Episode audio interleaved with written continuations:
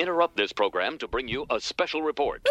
I can't believe it's news. Really? Here's Brad and John. All right, Wendy was on with us about a half an hour ago, and she says she drives school bus, and uh, she won some Lance Burton tickets to go see the magician. And I said, "Hey, I'll have a uh, school bus story, and I can't believe it's news. And this involves a school bus driver that was on the job full time since 1998 down in Salt Lake City.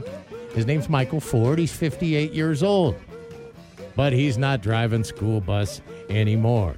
After a video came out from earlier this year where uh, the video uh, recorder on the bus shows the suspect, Mr. Ford, with an object in his hand, which was later described as a thumb strike lighter.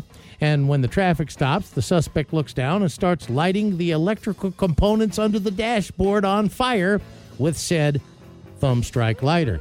And uh, then the bus, the cameras that's trained on the children, they can see them start to react by reacting to the smoke emanating from the steering column. They're covering their faces, their shirts, there's coughing.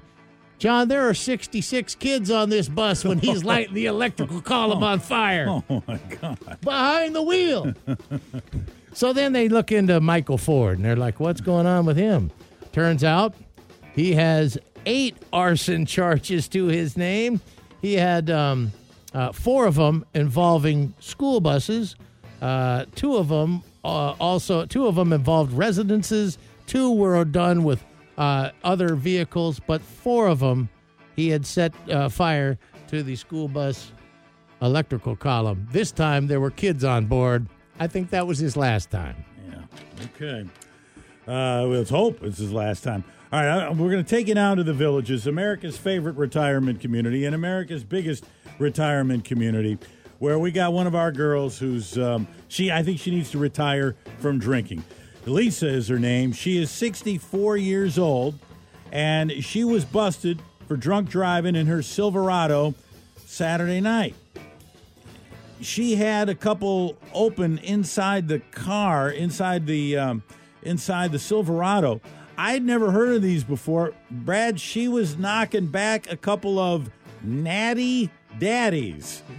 Is that in the Natty Ice family? It's in that. I think it's in that family or Natural Light family. That's what it is. Uh-huh. Natty Daddy. I'm the Natural Light website here says it's an American style malt beer with an amazing taste that packs a punch.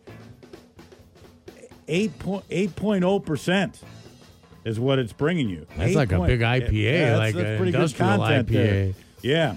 Well, our our girl from the villages, uh, she got pulled over by police for some other reason, and when the officer approaches her Silverado, the officer notices an odor of intoxicating beverage coming from the vehicle. Is that the Natty Daddy I smell? And well, he sees a 15 pack of Milwaukee's best, only the best for her, uh, on the passenger side floorboard. And then there's a couple of 12 ounce cans of Natty Daddy, still cold to the touch. She had the appetizer and the main course. And she said, yeah, she admitted to drinking, but she said she only had two. Okay? She only had two. Her blood alcohol registered at a, well, it was only at a .05, a .051, but she failed miserably on her field sobriety test. So she got uh, busted there. So beware of the natty, the natty, the natty daddies in the sharp blue cans. A little too much for the villages. Who knew retirement could be this much fun?